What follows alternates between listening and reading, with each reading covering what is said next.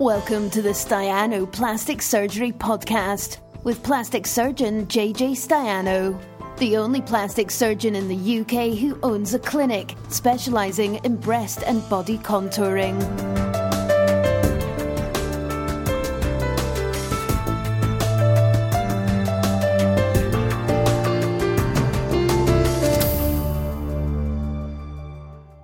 I'm live and I've forgotten something which I've just realized, but I pressed the live button. Okay.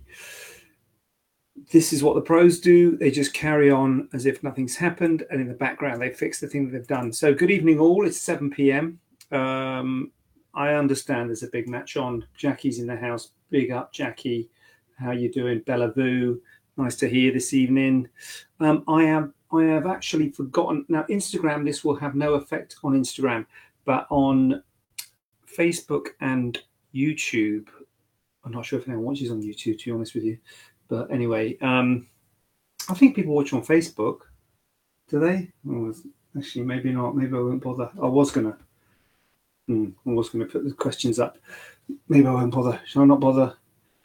Okay. Um, actually, I still need to know what the questions are. Anyway, if anyone's got any questions, uh, please feel free to ask.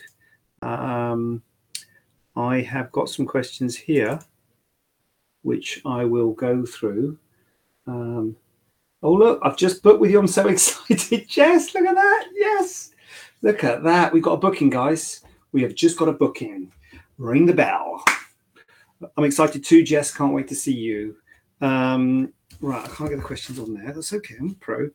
So, listen, guys, um, we've got some questions here tonight. If anyone's got any questions, then feel free to ask them. But um, I normally put questions up on the screen, but I actually forgot to do that tonight, which is, and the reason I forgot to do that is because I've emailed my database about this to see if anyone wants to come and join me. Um, no excuses. I'm not, not making excuses, just saying. So, um, here we go. So, why is it? Let's start because we've got vivid ink tattoos here. I think so. We've got it's, it's relevant. Why is it so difficult to remove tattoos from the hands and fingers? So, um, we're right. So, I'm going to get that off the. Well, the thing that I always say to people about tattoos is uh, there's two things it depends on. One is the size of the tattoo, two is the location of the tattoo. And so a big tattoo in a good location might be able to be removed, but a small tattoo in a bad location might not be able to remove. So it's it's it's the it's the size and the location. And the hands and the fingers are common places for tattoos but it's a really bad location because there isn't much skin laxity on the hands and the fingers. So good locations are things like the abdomen, I guess. The abdomen's a really good location because um, there's often a lot of spare skin on the on the abdomen, and um, the thigh, yeah, pretty good. Leg not so good. Um, arms, shoulders not so good. Shoulders is risk of hypertrophic and keloid scarring. So certain areas are better than others when there's more skin laxity. And the issue that we often get with tattoos on the hands and the fingers is that patients often say, I've got loads of spare skin, and they pinch their skin and they say, Look at all this spare skin I can pinch, and the whole tattoo's, you know, completely gone if I pinch that skin. And then the thing I always say is, Look, if you make a fist, that pinch is gone. You know, you can pinch that, but then you make a fist and, and the, pin, the skin's tight. So you can't pinch when you've made a fist. So I don't want to take the tattoo off your hand and then you can't make a fist, or if you do make a fist, the stitches burst open. So the problem is uh, whenever something has to move, there has to be a degree of skin laxity. I've got my finger hand now. Um, so there has to be a, a, a, degree of skin laxity there. So um, that is the problem with hands and fingers even worse. I mean, uh, fingers again, they have to move. You've got to be careful how you plan your, your incisions, where you put your incisions.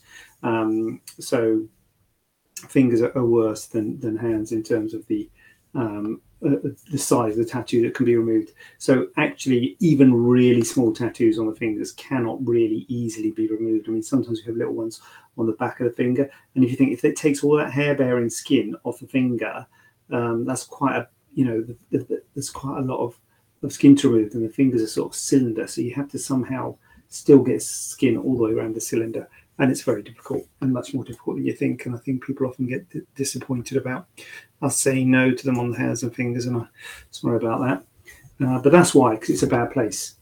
Jess has come in. How can I best be prepared for my consultation early Jan?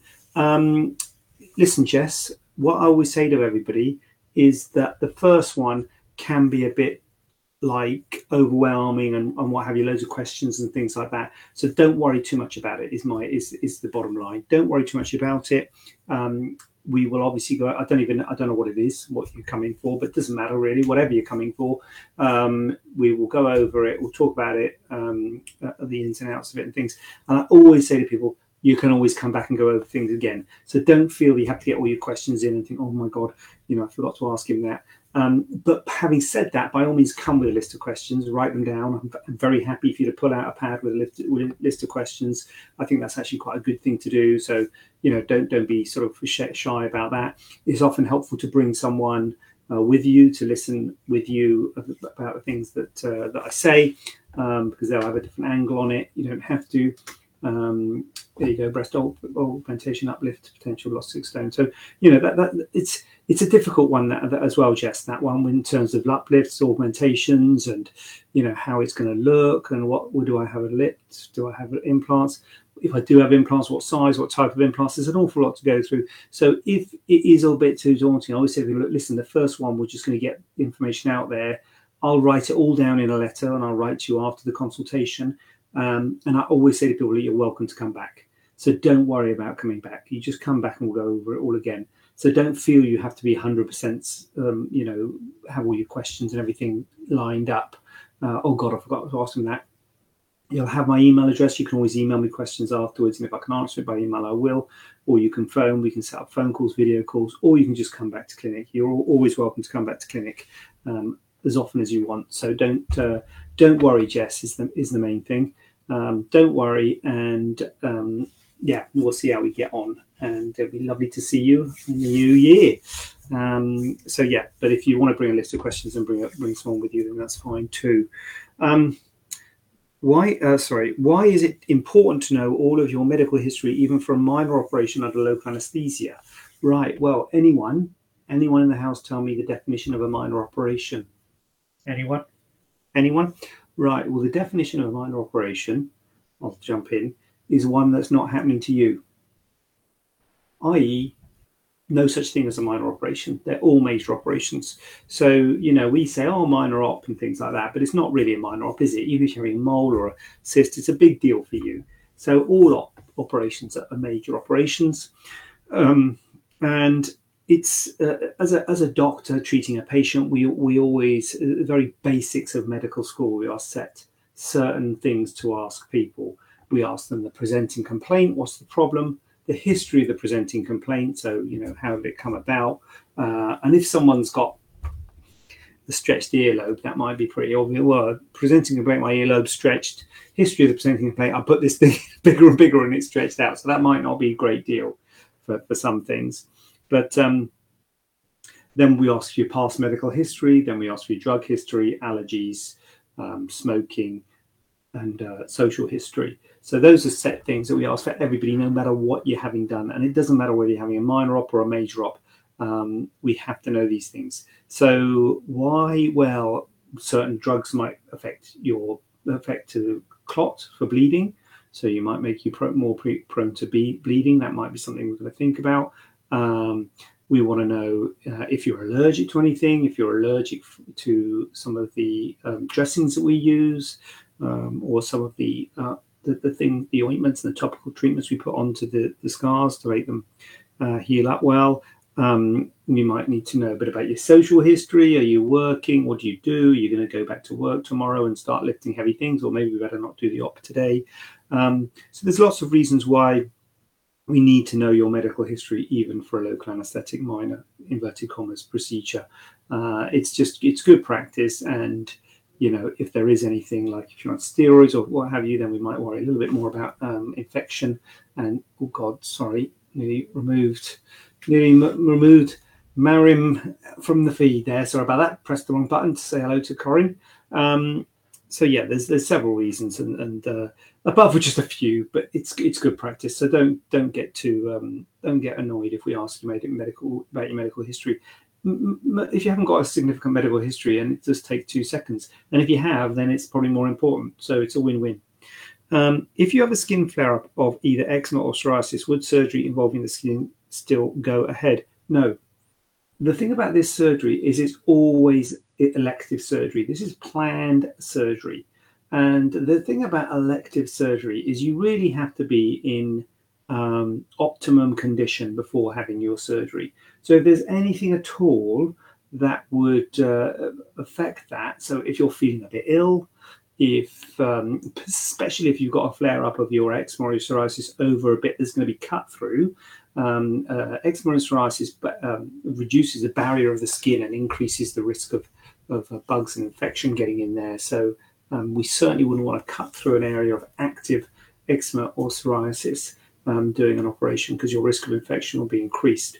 So um, so yeah, the the um, the thing about all of this surgery, you will find that we'll have a low threshold to move your appointment, postpone your appointment, because you really want to get the best result possible. And if by leaving it for six days, or I don't know why I said six days, a few, you know, a few weeks or whatever it is, maybe six weeks is more realistic. But anyway, if move, by moving it by a certain period of time, you're going to get less risk of infection or less risk of problems, then we would do that. So if you've got a flare up of your psoriasis, if you've got a flare up of your diabetes or your blood pressure or something like that, if that's not well controlled, then we would also um, think about reduce uh, re- rescheduling and postponing it. And we've got no problem about rescheduling and postponing operations. We want to do it at the best time for you.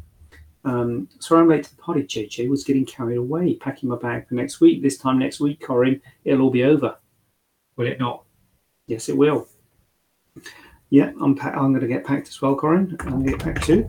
Um, looking forward to it very muchly. And um, yeah, so if, uh, if is it possible for deep non-absorbable sutures to come to the surface of your skin? Yes. So basically, we there's different layers. There's I've, I got a lot of stick on YouTube over a video that I did. I didn't. It wasn't a video that I did. It was just one of these Q and A's. We we chopped it up as a snippet and put it on YouTube, and it was called something like "How long does dissolvable sutures last?" was the title. And basically, I said, look, because that, that was the question someone asked. So that's what they put as the title of the video. And my answer was, it depends. It depends on what sort of dissolvable suture you've got because there's there's some dissolvable sutures that, that are healed uh, dissolve in days, like in a week or so, and there's some dissolve that take take several months to dissolve, and there's there's ones in between that take take several weeks to dissolve. So you can't really say how long a dissolvable suture lasts. Also, the knot takes longer to dissolve than the suture because it dissolves by being in contact with water, and the knot is, is not as in contact with water at the center of the knot. So so you know I've got all these comments saying you never said how long it takes to dissolve. I'm like, well, that's because um, so it, certain operations, things like tummy tucks, particular, I guess that's the one that springs to mind. You we have different layers um, of sutures. So in, in, in plastic surgery, we often put little layers of sutures in, especially when you've got a deep wound, in so that when you put your skin layer in, every there's no tension on the wound and the wound's completely um, uh, together before your skin layer goes in. So in tummy tucks in particular, there's at least three layers. There's actually another even deeper layer, but let's call it three for the sake of argument. And we use different sutures for those three layers. So for the very deepest layer, there's PDS, and then for the higher up layer, there's Vicryl, and then for the skin layer, there's Monocryl. They're all dissolvable sutures. So PDS, Vicryl, and Monocryl are all dissolvable sutures, but they're different. And PDS takes a long time to dissolve. It's a heavier suture and it takes a long time to dissolve. And we can do that because we're putting it very deep. We're putting it well away from the skin.